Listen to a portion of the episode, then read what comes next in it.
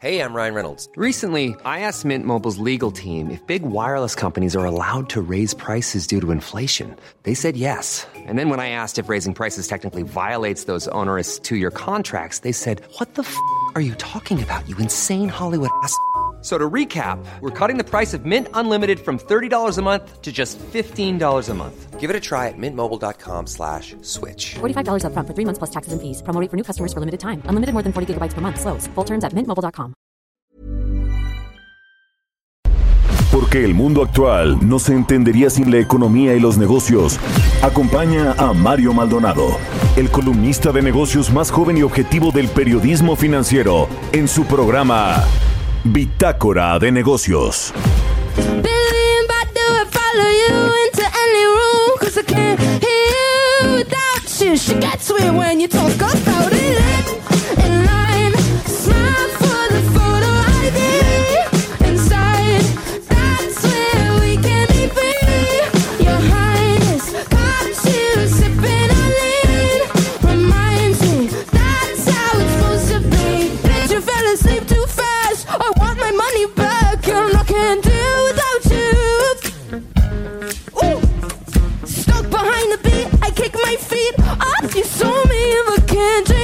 so. She gets weird when you talk about it.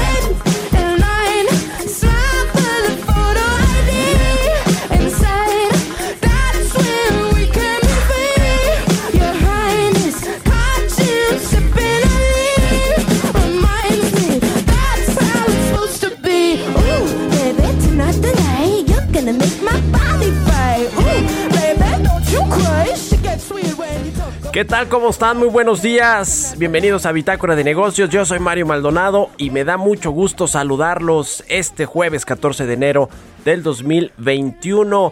Son las 6 de la mañana con 3 minutos tiempo del centro de México. Saludo con mucho gusto a quienes nos escuchan a través de la 98.5 de FM aquí en el Valle de México en Guadalajara, Jalisco por la 100.3 de FM y en Monterrey, Nuevo León, en Monterrey, Nuevo León por la 90.1 de FM, también al resto de las estaciones que nos retransmiten en otras ciudades y estados de la República Mexicana, en el sur de los Estados Unidos. Iniciamos esta semana en Houston, Texas y estamos muy contentos por eso. Y también a quienes nos siguen a través del streaming que está en la página heraldodemexico.com.mx. Bueno, arrancamos este jueves como siempre con un poco de música. Esta semana estamos escuchando canciones de artistas nuevos a los que hay que seguirles la pista en este 2021. Y esta canción es de Remy Wolf, se llama Photo ID. Es un cantante y artista estadounidense de California. Remy Wolf apareció como concursante de American Idol en el 2014. Y bueno, pues ahora apuesta por la música ya en solitario con un sonido funk y unas letras divertidas. Photo ID de Remy Wolf. Lo vamos a estar escuchando a lo largo del programa. Y vámonos con la información. Roberto Aguilar nos va a platicar sobre el nerviosismo que hay todavía en los mercados por la ampliación del confinamiento, el distanciamiento social. Y en China vuelve la pesadilla, reporta primer deceso en cinco meses por el COVID-19 y la farmacéutica Johnson Johnson tendrá una vacuna pues al parecer que podrá distribuir ampliamente a partir de marzo. Vamos a platicar con Gerardo Flores como todos los jueves economista especializado en temas de análisis de políticas públicas. Al presidente le molesta que se ponga un alto al discurso de odio en las redes sociales. Es todo un debate lo que sucedió en Estados Unidos con Donald Trump y sus redes sociales, Facebook, YouTube, Twitter, Instagram, pues se las cancelaron prácticamente a Donald Trump. ¿Es censura o no? El presidente López Obrador ya tomó partido y vamos a entrarle a ese tema. Hablaremos con Ariane Ortiz Bowling, ella es vicepresidente senior de Moody's Investor Service, Moody's la calificadora, sobre dos temas. Uno, el riesgo adicional que tendría la calificación mexicana de la deuda mexicana del soberano con la eliminación de los órganos autónomos. Todo le pega a la calificación de México, todos los cambios institucionales, constitucionales que quiera hacer el presidente López Obrador o los eh, congresistas, los legisladores de su partido. Y el otro tema importante en la recuperación de México que está sujeta a medidas de apoyo a personas y empresas. Vamos a hablar con la analista de Moody's y platicaremos también con Francisco Quiroga, ex subsecretario de Minería de la Secretaría de Economía. Hay una propuesta eh, de Morena, una iniciativa en la Cámara de Diputados para aumentar los impuestos a la minería. Quieren cambiar la ley minera y que las empresas pues paguen más al Estado y hagan más retribuciones a las comunidades. Vamos a hablar del tema y muchas otras cosas. Vamos a platicar hoy aquí en, Bitácora de Negocios, lo que dijo el presidente ayer sobre Altos Hornos de México y en la supuesta entrega de 200 millones de dólares por parte de los nuevos inversionistas de esta compañía de Alonso Ancira. Vamos a entrarle a los temas, así que quédense con nosotros aquí en Bitácora de Negocios, acompáñenos, se va a poner bueno. Vámonos con el resumen de las noticias más importantes para arrancar este jueves con Jesús Espinosa.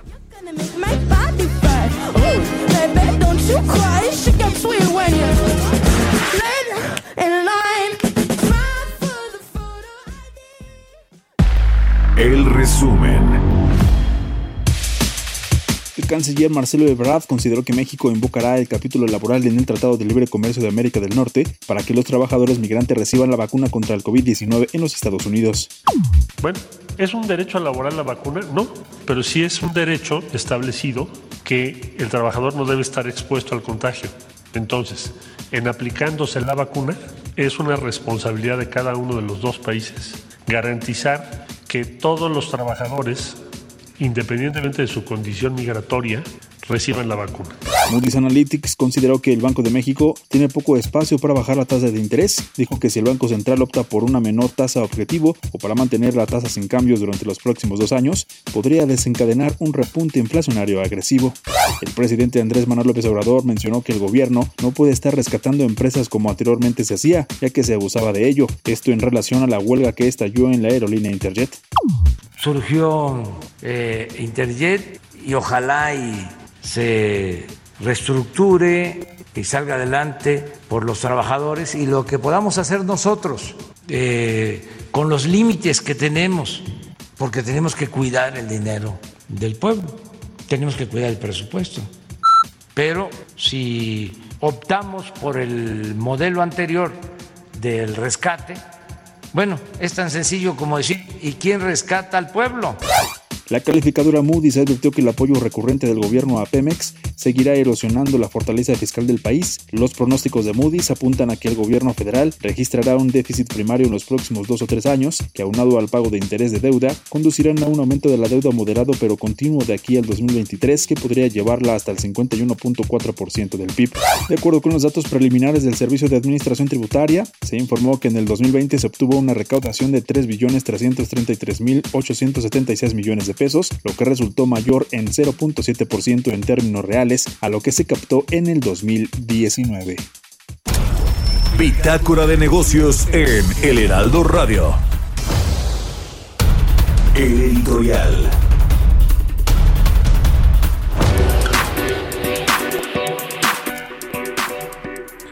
Bueno, pues resulta que a un ex senador del PAN al que se le liga con la reforma energética que se eh, pues que se llevó a cabo el año el sexenio pasado con Enrique Peña Nieto, José Luis Lavalle, pues se le encontraron 60 millones de pesos, eso publica hoy el Universal en su primera plana, la UIF de Santiago Nieto, la Unidad de Inteligencia Financiera denunció ante la Fiscalía General de la República al ex senador por operaciones con recursos de procedencia ilícita.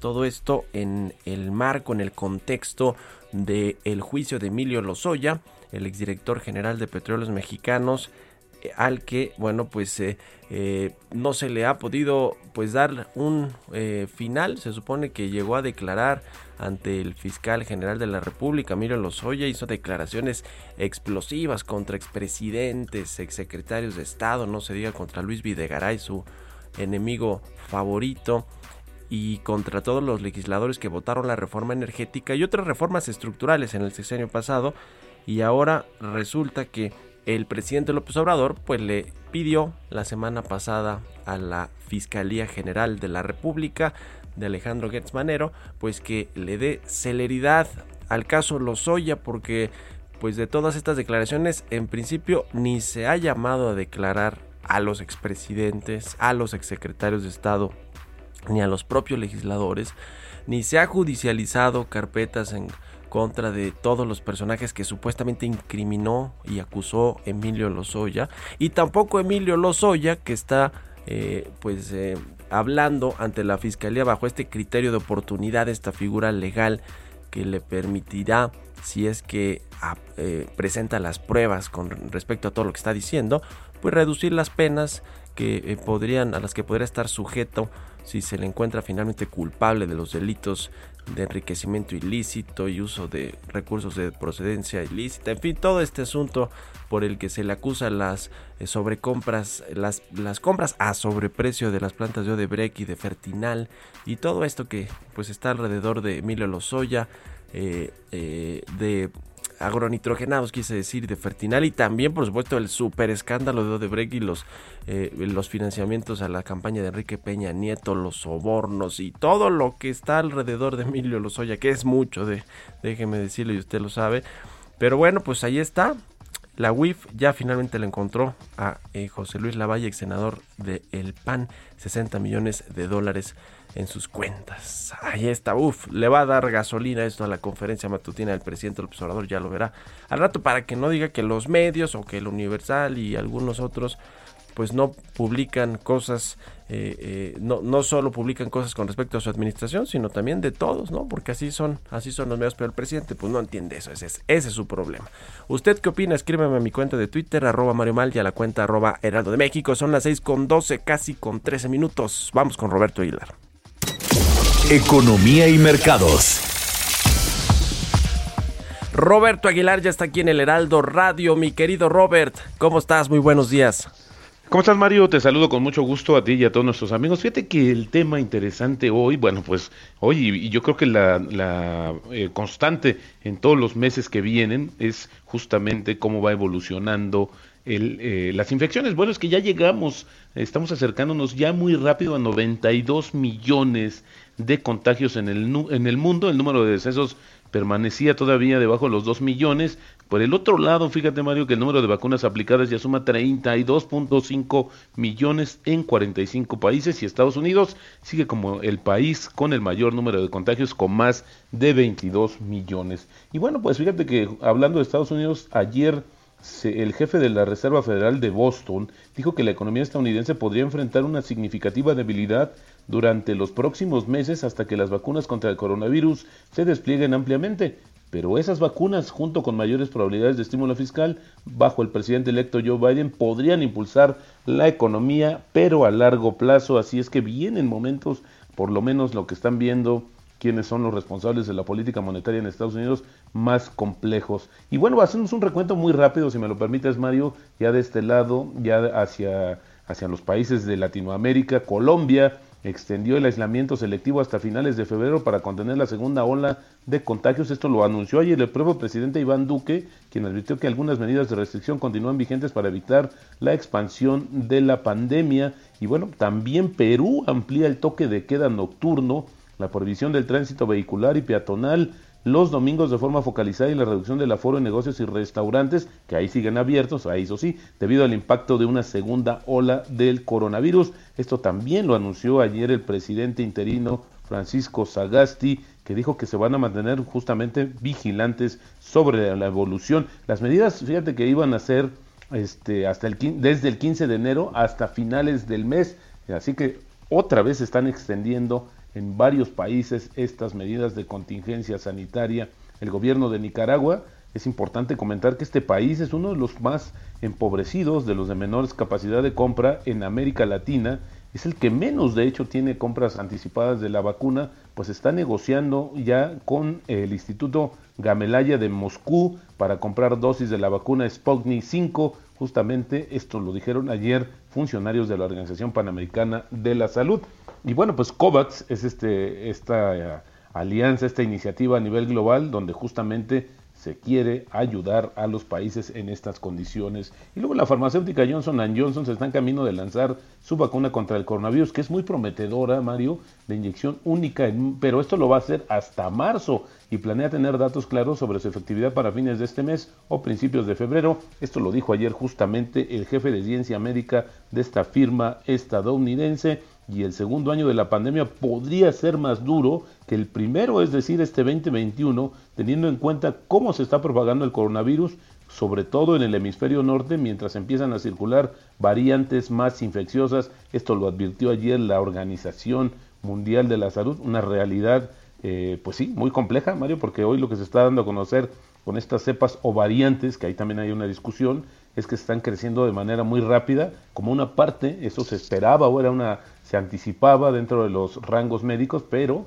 el tema es que ha sido una situación donde eh, se ha encontrado que la rapidez está, por eso se explica Mario, pues prácticamente todos los días estamos dando eh, cifras cercanas ya como de a millón, casi casi todos los días de cómo ha ido evolucionando justamente en los últimos días el número de contagios a nivel global. Y luego fíjate que ayer eh, se dio a conocer, bueno, un dato muy interesante, esta salida histórica de capital extranjero acumulada en el, el año pasado, que sumó cerca de 251 mil millones de pesos. Bueno, pues hay, una, hay algunas expectativas de especialistas de que justamente parte de estos recursos podrían regresar al país. Sí, ese es un tema porque todavía sigue dando rendimientos atractivos justamente a raíz o si lo comparas con otros países donde la tasa ya incluso es negativa. Así es que bueno, pues esta es una expectativa que esperemos se cumpla y si me permites, Mario, la frase del día de hoy es de Benjamin Franklin. Dice, cuida de los pequeños gastos, un pequeño agujero hunde un barco. En este mundo ninguna cosa es cierta, salvo la muerte y también los impuestos. Ahora que hablabas de la recaudación del SAT. Y el tipo de cambio, Mario, cotizando en estos momentos en 19.77. Así es como está cotizando nuestra moneda mexicana. Y bueno, pues en los mercados también un poco eh, volátiles, esperando también más señales de lo que podría ser la aportación de ayuda económica nuevamente a Estados Unidos y también, sobre todo, la transición presidencial, donde, bueno, pues como tú sabes, ha habido muchas amenazas, ha habido muchas versiones y, bueno, pues todo el mundo también pendiente de lo que suceda en Estados Unidos en materia de su gobierno, Mario. Oye Robert, y ahora que ya finalmente se llegó a un acuerdo entre la industria restaurantera y el gobierno de la capital del país para reabrir los restaurantes con muchas restricciones y eh, espacios abiertos, terrazas y demás, el, eh, me llama la atención, y bueno, no me llama tanto la atención, voy a decir la verdad, pero ayer Arturo Herrera, dice el secretario de Hacienda, que fue un lujo para los países dar apoyos económicos, financieros, fiscales a las empresas y a los desempleados y a toda la gente afectada por el COVID-19, lo cual quiere decir que este 2021 nadie piense que va a haber estímulos económicos, ¿no?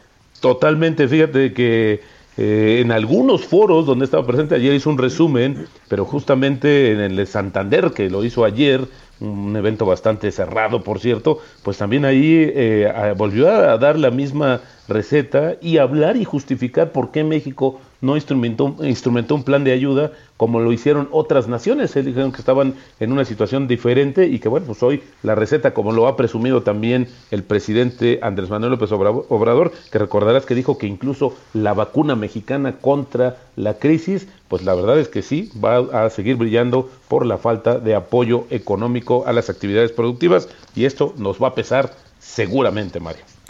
Bueno, pues ahí está el tema. Gracias, Robert. Al contrario, un abrazo, Mario. Muy buenos días. Roberto Aguilar, síganlo en Twitter. Roberto AH6 con 20 en puntito. Políticas públicas y macroeconómicas. Como todos los jueves, ya está aquí en el Heraldo Radio, en Bitácora de Negocios, Gerardo Flores, economista especializado en el análisis de políticas públicas, telecomunicaciones. Eh, ¿Cómo estás, mi querido Gerardo? Muy buenos días. Muy bien, Mario, muy buenos días. Un saludo aquí a todos los que nos escuchan. Igualmente para ti. Oye, pues ¿cómo ves todo este debate de las redes sociales luego de lo que sucedió en Estados Unidos con Donald Trump y la, eh, pues le cerraron sus cuentas o se la suspendieron, ¿no? Luego de incitar a la violencia. Aquí el presidente López Obrador pues defiende a su amigo Trump y de paso pues a, que las redes sociales no se metan en nada que tenga que ver con eh, lo que se acerque a la censura, dice el presidente. ¿Cómo ves el tema? Pues mira, es un tema bastante delicado y, complicado a la vez, eh, porque en efecto a las redes sociales, digamos, se les permitió crecer y, penetrar en el gusto y en el uso de, las personas a nivel mundial, eh, y hoy tienen un peso muy fuerte en, en, muchos países, en México no es la excepción. Eh, sin embargo, eh, pues estas, estas redes desde hace algunos años, sobre todo por presiones de los países europeos, han empezado a modificar sus reglas, pues por preocupaciones eh, en el sentido de, por ejemplo, de la privacidad de los datos personales eh, y sobre y, en cuanto a que en su momento han sido utilizadas, por ejemplo, para difundir eh, imágenes de abuso sexual infantil, por ejemplo, eh, y que, eh, bueno, en Europa pues han tenido problemas de incitación a la violencia, de discriminación, y bueno, y también eh, la difusión de información falsa, ¿no? Información falsa que muchas veces es utilizada para manipular. De hecho, muchas de las preocupaciones surgen a partir pues de la enorme influencia que tuvo Facebook en las elecciones del 2016 en Estados Unidos justamente, ¿no? Entonces, eh, pues han surgido presiones en Europa, ya se están tomando medidas eh, a nivel de algunos países en particular, por ejemplo, Alemania ya estableció medidas que imponen eh, fuertes sanciones a las, a las redes que no eliminen en el término de 24 horas eh, contenido que incita a la violencia o que difunda o que aliente el terrorismo, por ejemplo, ¿no? Entonces, este, la Unión Europea el 15 de diciembre pues ya puso a discusión una, un conjunto de reglas que justamente lo que buscan es limitar eh, la discrecionalidad y el poder de las redes sociales para obligarlos a tomar medidas cuando hay incitación a la violencia, eh, eh, difusión de información falsa o, o, intentos de manipulación de la opinión pública.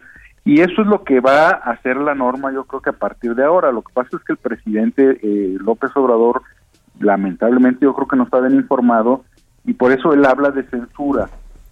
Pero pues yo creo que es un límite razonable a la, a la, libertad de expresión, ¿no?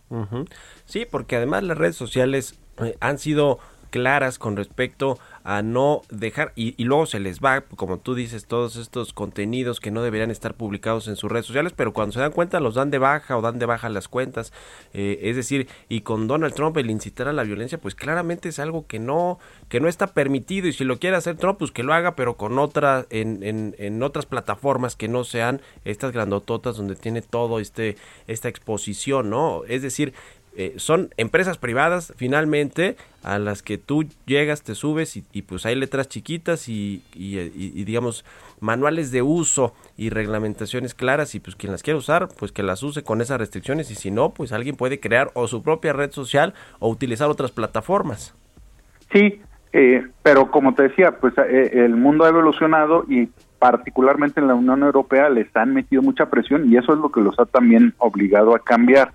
¿No? En Estados Unidos, de hecho, también se va a venir una presión muy fuerte porque desde antes de que ganara Biden las elecciones, los demócratas ya traían intenciones fuertes de meter en cintura las redes sociales. Yo creo que ese es un gran tema que, que, se va a ver en el Congreso de ese país. Ciertamente han cometido muchos abusos, también hay que decirlo, pero, pero bueno, pues ahí está. Es un gran debate, como tú dices, Gerardo, un gran debate. Lo, lo vamos aquí a entrarle al tema un poquito más a profundidad. Gracias, como siempre. Muy buenos días.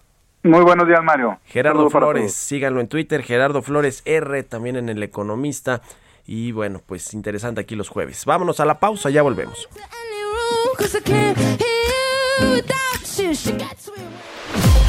Continuamos en un momento con la información más relevante del mundo financiero en Bitácora de Negocios con Mario Maldonado. Regresamos. Heraldo Radio. La HCL se comparte, se ve y ahora también se escucha. Heraldo Radio. La HCL se comparte, se ve y ahora también se escucha. Estamos de vuelta en Bitácora de Negocios con Mario Maldonado.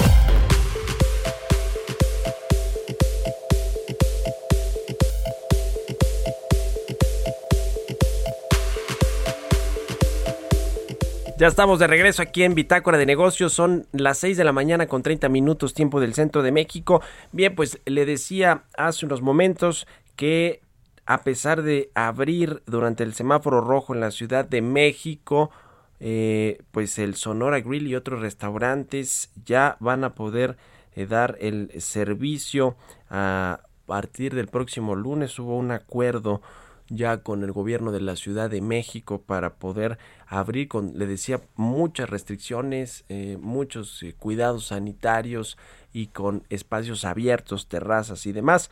Lo cierto es que tras el regreso al color rojo del semáforo epidemiológico, pues ya en la Ciudad de México el gobierno capitalino tomó esta decisión de suspender de manera temporal eh, las, las, actividades no esenciales y así pues los eh, restaurantes a partir de este lunes dieron este cacerolazo y algunos decidieron abrir aún en contra del semáforo rojo en una pues opción de o abrimos o morimos y con un hashtag además de todo se hizo trending topic en Twitter este asunto. Eh, sancionaron a Sonora Grill y a otros restaurantes por abrir y bueno, por desafiar a la autoridad en algunas alcaldías de la capital del país, pero pues parece ser que eh, pues ya van a poder abrir. Sonora Grill ha estado ya en el ojo del huracán en otros eh, momentos con la Profeco, con la CONAPRED, con la Procuraduría Ambiental, en fin. Pero bueno, pues ahí está el tema. Lo, lo, cierto es que ya llegaron a un acuerdo y que se va a poder a partir del lunes reabrir algunos restaurantes, les decía, con muchas restricciones. Vamos a otra cosa. Entrevista. Bueno, pues hay muchos temas, inició el año con muchos temas, uno de estos y los hemos platicado aquí en el programa, tiene que ver con la propuesta del presidente Andrés Manuel López Obrador de eliminar a los organismos autónomos o de absorberlos en el gobierno federal. Esto tiene pues muchos efectos desde el asunto de la institucionalización del país, las regulaciones de sectores clave como el sector energético, el sector de telecomunicaciones y por supuesto en su conjunto pues para la economía mexicana y para la nota de México de la calificación de la deuda de México, del soberano. Y para platicar de esto me da mucho gusto saludar en la línea telefónica a Ariane Ortiz Bowling. Ella es eh, analista de Moody's Investor Service. ¿Cómo estás, eh, Ariane? Qué gusto saludarte. Muy buenos días. Buenos días. Un saludo a ti y a tu auditorio. ¿Cómo está el asunto de los organismos autónomos? ¿Cómo podrían poner en riesgo pues la calificación o la revisión de la calificación de México? Bueno, ese, ese tema nosotros lo vemos de la siguiente forma. Es, es negativo en el sentido de que son organismos que ayudan a, generar contrapesos eh, institucionales importantes y que además dan certidumbre eh, en la inversión, sobre todo el, el organismo que regula el sector energético. Ahora, dicho esto, cuando nosotros evaluamos las instituciones en México, ya habíamos tomado en cuenta que son débiles en términos comparativos, débil Estado de Derecho, control de corrupción y, mm, rendición de cuentas. Entonces, el debate que tendremos ahora, en, eh, que tendremos cuando lleguemos a un comité, es qué tanto ya está incorporado en la calificación estabilidad o si esto todavía debilita más eh, las instituciones. Ahora, también tendríamos que evaluar si va a ser aprobado o no. Es, todavía este, en discusión. Pero algo que para nosotros sería nuevo y que no está incorporado en la calificación es si se llegara a aprobar la propuesta de modificar la ley del Banco de México. Sí, sí, sí. Eso sí, eh, eso no está incorporado porque para nosotros un un balance a estas otras debilidades institucionales es que el Banco Central es, es fuerte, autónomo, independiente y que puede cumplir con sus funciones. Entonces, eh, eso eh, era algo nuevo y por eso nos pronunciamos en cuanto vimos un riesgo. Sí, este tema de cambiar la ley de Banco de México para que reciba eh, los dólares excedentes del sistema financiero de los bancos comerciales que no los pueden repatriar o regresar a, los Estados Unidos y en general las monedas extranjeras pues ha generado sí eh, efectivamente pues este eh, pues este debate sobre si se debe o no pero ya hasta el secretario de Hacienda se pronunció en, en contra ¿no? de esta iniciativa del senador Ricardo Monreal, que pues vamos a ver qué sucede, porque están allí junto con otras del outsourcing. Este asunto, me imagino, de los organismos autónomos también va a estar en el Congreso pronto por parte del presidente López Obrador. Ahora, a todo esto, Arián, se suma pues la eh, caída en la inversión privada, algunos indicadores que no están reaccionando bien, la bomba de tiempo, déjame ponerlo así en mis palabras, que significa Pemex todavía eh, para, para las, las finanzas públicas o eh, pues para la calificación del soberano, toda vez que Pemex no tiene grado de inversión. Todos estos riesgos están latentes todavía, ¿no? Con una débil recuperación económica. Así es. De hecho, nosotros recién publicamos un reporte a, elaborando más en estos dos principales factores, el crecimiento y el impacto que sigue teniendo Pemex en las finanzas públicas de México. Por el lado del crecimiento, hablamos que la, la pandemia ha venido a empeorar una situación que ya venía desde finales de 2018-2019 y, y es el, el crecimiento más bajo en, a mediano plazo. Nosotros pensamos que incluso después de que pase este choque tan grande que es la pandemia, México no va a regresar a crecer a las tasas que estaba creciendo antes y va a estar más bien cerca de un 2%, no no 2.7 que era el promedio histórico en los últimos 10 años. Y creemos que esto tiene que ver más que nada con la caída tan brutal de la inversión, la cual se ha estado contrayendo todos los meses desde finales de 2018 y en México hace mucho que no veíamos una contracción tan pronunciada y consecutiva y creemos que esto tiene esto tiene que ver mucho con con señales eh, eh, con un sentimiento negativo de la inversión con cambios de reglas de juego con incertidumbre institucional que era lo que estábamos hablando a, inicio y que sí está afectando el, el clima de negocios más allá del impacto de la pandemia. La pandemia por supuesto que empeora esta situación. De hecho eh, haciendo un comparativo global vemos que México entre los países grandes emergentes y los G20 es de los que se va a recuperar más lento. Eh, estamos esperando que el nivel de PIB se había registrado en el 2019 se va a recuperar eh, hasta el 2023, eh, de acuerdo a nuestras últimas estimaciones. Eh, estamos asumiendo que México se contrajo 8.8% en el 2020 y que en el 2021 va a crecer a una tasa de 3.5%. Ahora, 2020 y 2021 son años muy volátiles, ¿no? en algún punto estimamos nosotros y muchos otros analistas que la contracción podía ser de menos 10 o un poco más, y en el 2021 sí es posible que la recuperación sea un poco más eh, eh, rápida eh, y que y que esto esto no se dé. Y esto podría ser con una implementación de la vacuna más rápida, por ejemplo, o con eh, Estados Unidos creciendo a tasas más altas, una política expansiva ya, que entonces eh, beneficia al sector manufacturero en México y a las exportaciones y, creo que podríamos ver una tasa más alta, pero no está eso todavía incorporado en nuestros supuestos. Por otro lado, hay una austeridad eh, eh, eh del, en el gasto del gobierno, no hay apoyos económicos, estímulos como se están dando en otros países en términos financieros, fiscales sobre todo, y, económicos, directamente la inyección de liquidez a la economía no está sucediendo en el caso de México. Arturo Herrera ayer dijo que era un lujo para México en el 2020 inyectar recursos a la economía por parte del gobierno federal para rescatar empresas o para ayudar a los desempleados, en fin, parece que no hubo en el 2020 menos de 1%, o creo que 1% del PIB más o menos anda ahí la, ayuda que dio el gobierno a los afectados por el COVID-19 y parece que no va a cambiar esto en, en el 2021. Eh, ¿cómo, ven este asunto eh, eh, de si se van a requerir o no más recursos por parte del gobierno en la economía para pues ayudar a levantarlo un poquito? Sí, e, eso es otra de las preguntas que abordamos en nuestro reporte y decimos que si bien la autoridad eh, que ha mostrado esta administración desde inicio es positiva para el crédito en el sentido de que limita el nivel de gasto y por lo tanto el nivel de deuda y al final la calificación lo que mide es la capacidad de repagar tu deuda. En el contexto de la pandemia creemos que ha sido más negativo que positivo y esto es porque eh, en, de nuevo regresando al comparativo global el apoyo fiscal y, eh, que ha dado el gobierno a las empresas y a las familias ha sido de los más bajos del mundo, a la par creo que de Uganda y Egipto de 1%, como bien lo mencionas. y esto, eh, cuando uno lo ve en términos globales, es realmente lo más bajo entre un, no sé, más de ciento y tantos países.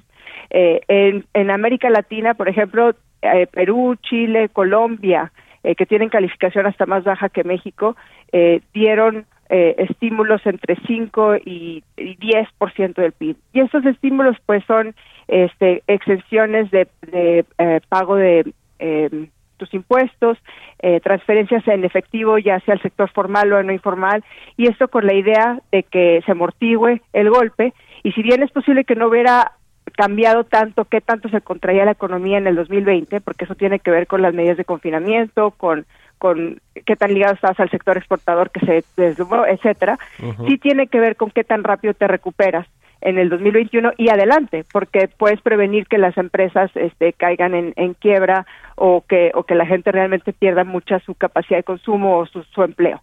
Ah, ahora, hay también una discusión de qué tan efectivo es el gasto que muchos de estos países han hecho y, y en esos países estamos viendo el riesgo de cómo le van a hacer para este, dejar de gastar y que no caiga entonces en, en, riesgos económicos y políticos. Te genera otro tipo de riesgos. Pero en el caso de México sí creemos que la falta de estímulos eh, eh, sí, sí contribuye a, a, en el mediano plazo también a un deterioro en crecimiento económico. Uh -huh. eh, la calificación de deuda de México tiene perspectiva negativa, ¿verdad? ¿Harían en, en Moody's con ustedes? Sí, es correcto. Lo asignamos en abril del año pasado y, eh, y normalmente tenemos una perspectiva entre 12 y 18 meses. Uh -huh. Entonces, eh, cerca de, de, ese tiempo en este año es cuando estaremos eh, revisando esta, esta perspectiva y tendremos que tomar una conclusión, ¿no? Si, si hay eh, una rebaja, si se estabiliza, etcétera. Pues ahí está el tema. Muy bien, muchas gracias, muy interesante. Y gracias, como siempre, Arián Ortiz Bowling, Vice President Senior Analyst de Moody's Investor Service, por haber tomado la llamada y muy buenos días. Buenos días, gracias. Hasta luego. Bueno, pues ahí está el tema de la calificación de la deuda mexicana, así como a Pemex se la quitaron, bueno, le quitaron el grado de inversión el, en el 2019 fue el año pasado, ya, ya no me acuerdo. Bueno, en México, bueno, está todavía varios, eh, algunos escaloncitos arriba de, de, que eso suceda, pero el riesgo está latente, sobre todo, como nos decía Arián, si eh, pasan en el Congreso iniciativas pues que son radicales y que ahí sí le pegarían a la eh, confianza de los inversionistas y a la estabilidad del sistema financiero como cambiar la ley del Banco de México. Ya lo estaremos viendo. Vamos a otra cosa con las historias empresariales. Historias empresariales. La empresa Altos Hornos de México acordó con el gobierno mexicano devolver 200 millones de dólares por la compra de agronitrogenados a Paguitos, la empresa de Alonso Ancira, o que ya, ya no pertenece a Alonso Ancira, que está negociando con la fiscalía que le retiren los cargos en su contra, pues va a devolverle al gobierno estos 200 millones de dólares por el daño que presuntamente le causó al comprar, al venderse más bien a Pemex por un sobreprecio. Y bueno, pues estos 200 millones de dólares van a provenir de los nuevos inversionistas liderados por Julio Villarreal, el mandamás de Villacero. Vamos a escuchar esta pieza que preparó Giovanna Torres. El gobierno federal informó que accionistas de Altos Hornos de México están dispuestos a pagar los 200 millones de dólares que el gobierno federal pagó en el sexenio pasado a sobreprecio por la planta agronitrogenados como una medida de reparación del daño. De concretarse este acuerdo entre la empresa y el gobierno mexicano, que deberá ser aprobada por la Fiscalía General de la República para así proceder legalmente con la devolución, la empresa entregará 50 millones de dólares cada año hasta el 2024 para completar dicha cantidad. En 2013, con Emilio Lozoya al frente de Pemex, la empresa de hidrocarburos mexicana adquirió agronitrogenados, agroinmuebles y agroadministración a fin de realizar la compra de la planta de fertilizantes y la unidad de compresión para brindar a México un precio más competitivo en beneficio del campo y como respaldo del Sistema Nacional Agroalimentario. A pesar de que esta planta de fertilizantes, ubicada en Coatzacoalcos, Veracruz, se encontraba en situación de abandono, inoperabilidad y en mal estado, el gobierno pagó 475 millones de dólares, de los cuales 200 millones se destinarían para la supuesta rehabilitación y modernización. Tres años después, la Auditoría Superior de la Federación declaró la no rentabilidad del proyecto de modernización de esta planta en beneficio del Estado, pues el recinto de más de 30 años de antigüedad se encontraba con equipo incompleto, en mal estado y prácticamente inoperable al momento de su compra. Para Bitácora de Negocios, Giovanna Torres. Entrevista. A platicar con el ex subsecretario de Minería de la Secretaría de Economía, con Francisco Quiroga, sobre una iniciativa de Morena que eh, pues busca cambiar la ley minera. Esto no es tan nuevo ya desde el inicio del gobierno del presidente López Obrador se había eh, pues hablado de cambiar la ley minera, de que las empresas que exploran y, y, explotan pues los campos mineros en México, las minas, pues paguen mayores derechos al gobierno por las concesiones que tienen y también entre otras propuestas que se retribuya más a las comunidades donde están las minas que tienen concesionadas. Para hablar de eso ya le decía, vamos a platicar con Francisco Quiroga, a quien me da mucho gusto saludar. ¿Cómo estás, Francisco? Muchas gracias por tomarnos la entrevista. Hola, Mario, qué gusto saludarte. Feliz año a ti y a tu, a tu auditorio. Igualmente, Francisco. A ver, ¿qué te parece si empezamos con una radiografía del sector minero en México? Eh, muy breve, tú estuviste eh, pues eh, casi dos años al frente de la subsecretaría. Eh, ¿Cómo está el sector minero que pues ha padecido, como todos, la crisis económica que generó el COVID-19? Sí, Mario, la ha padecido, pero al mismo tiempo yo creo que se ha, ha estado a la altura de las, de, las, de las circunstancias. Es una de las pocas industrias que han tenido un mercado, su mercado internacional se ha mantenido fuerte. Al día de hoy todos los, los metales industriales que en su momento, al principio de la pandemia, se cayeron en precio, eh, están de vuelta. Eh, del inicio de la pandemia ahorita, el, eh, el hierro ya el, está a 155 dólares la tonelada, el zinc, el plomo, los, todo, el cobre, todos se han recuperado. No, no se han recuperado de la caída más generalizada que hubo en los últimos años, eh, pero ya se ha recuperado muy por encima, 50, 80%, 100% eh, de niveles pre-pandemia. Los, los, aquellos metales eh, preciosos como son el oro y la plata, eh, están en, en, máximos históricos, están en una muy buena región de precios. Esto, esto le ha dado mucha fortaleza al sector se vuelve una locomotora eh, económica para poder eh, desarrollar. Hay que recordar que la minería no solo es en sí mismo una industria en la cual México es potencia, es también un eslabón de diferentes cadenas, como pueden ser la aeronáutica, la automotriz, la farmacéutica, la de la metalmecánica, la de fertilizantes. Eh, entonces, es un eslabón que al ser competitivo le da fortaleza a las otras industrias de las cuales México es potencia manufacturera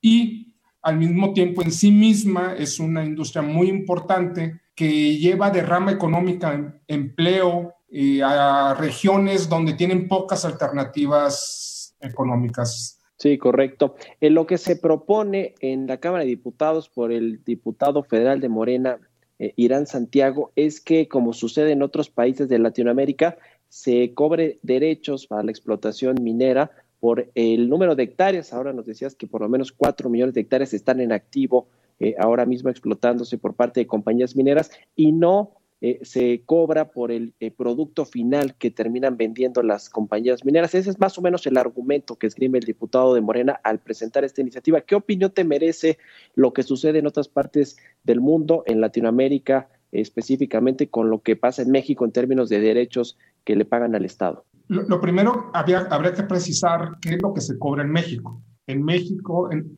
versus lo que se cobra en otros países. Como te comentaba Mario, México no es un destino barato de inversión. Aquí relativamente se cobra, la carga fiscal es mayor que en otros países, eh, incluyendo los que has mencionado, incluyendo Canadá.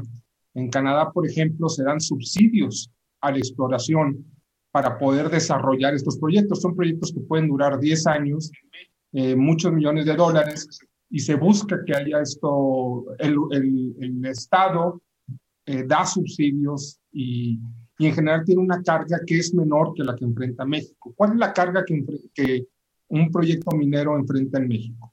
Lo primero tiene que ver con el impuesto sobre la renta que pagamos todos. Aquí no hay nada especial. En otros lugares, este impuesto sobre la renta se sustituye por uno especial para la minería.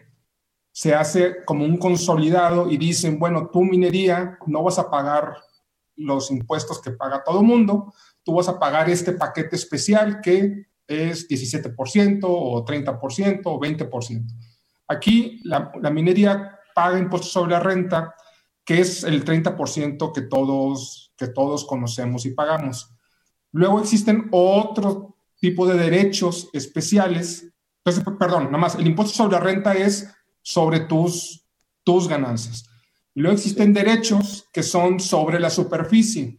Y algunos, esto es lo que, es lo que causa el, el énfasis. Se le da el énfasis nada más a los de la superficie. No, son la superficie más lo que, se, lo que es sobre ganancias. Y luego también existen algunos derechos extraordinarios sobre las ventas. Ya existe ese impuesto, es precisamente para el del fondo minero, le llaman el derecho minero, que es 7.5% sobre una medida que puede ser vista como ganancias y 0.5% sobre las ventas totales. Cuando se pone todo esto junto, Mario, se llega a una carga fiscal que es mayor al 50% si todo se exportara y si todo hubiera sido desarrollado de cero por parte de las empresas. En realidad no es así, como te comentaba, la minería es un eslabón de otras cadenas nacionales, con lo cual adicionalmente pagarían el impuesto al valor agregado, agrégale un 15% más, y muchas de estas eh, minas de estas operaciones mineras que existen en México pasaron por el Servicio Geológico Mexicano. Fueron asignaciones que se dieron al Servicio Geológico Mexicano y el Servicio Geológico Mexicano, cuando las concursa, cuando las asigna a su vez a, a particulares, se queda con regalías adicionales. Entonces en México tenemos el impuesto sobre la renta normal que pagamos todo, a ese se le agrega eh, los derechos ordinarios y extraordinarios que son a la venta, que son adicionales a la ganancia, dependiendo del tipo de metal. Existen regalías que se le pagan muy importantes al Servicio Geológico Mexicano y cuando se vende nacionalmente, adicionalmente eh, pagan IVA. Vamos a ver qué sucede si le dan entrada o no en el Congreso, en la Cámara Baja, a esta propuesta y lo estaremos platicando, pero nos interesaba mucho, eh, Francisco, tener tu opinión al respecto, toda vez que eres un experto ahí en el sector y que estuviste a cargo de la Subsecretaría de Minería en la Secretaría de Economía y además de todo, pues con un reconocimiento ahí de, lo, de las cámaras y de, eh, en general, de los expertos del sector minero. Gracias por tomarnos la entrevista. Quedo a tus órdenes. Mario Maldonado en Bitácora de Negocios. Bueno, ya casi nos despedimos. Déjenme recomendarles la portada de El Heraldo de México este jueves en su versión impresa y digital.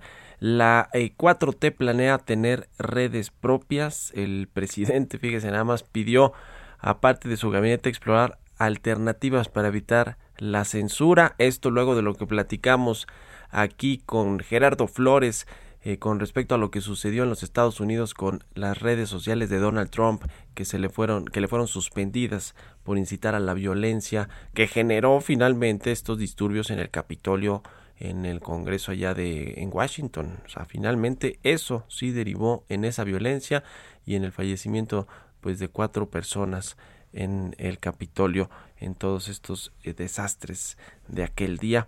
Bueno, pues ahí está. A ver cuánto le toma de tiempo al presidente López Obrador crear sus propias redes sociales. Yo creo que pues le va a tomar un poco de tiempo y crear la infraestructura y demás. En fin, pues ahí está el presidente López Obrador.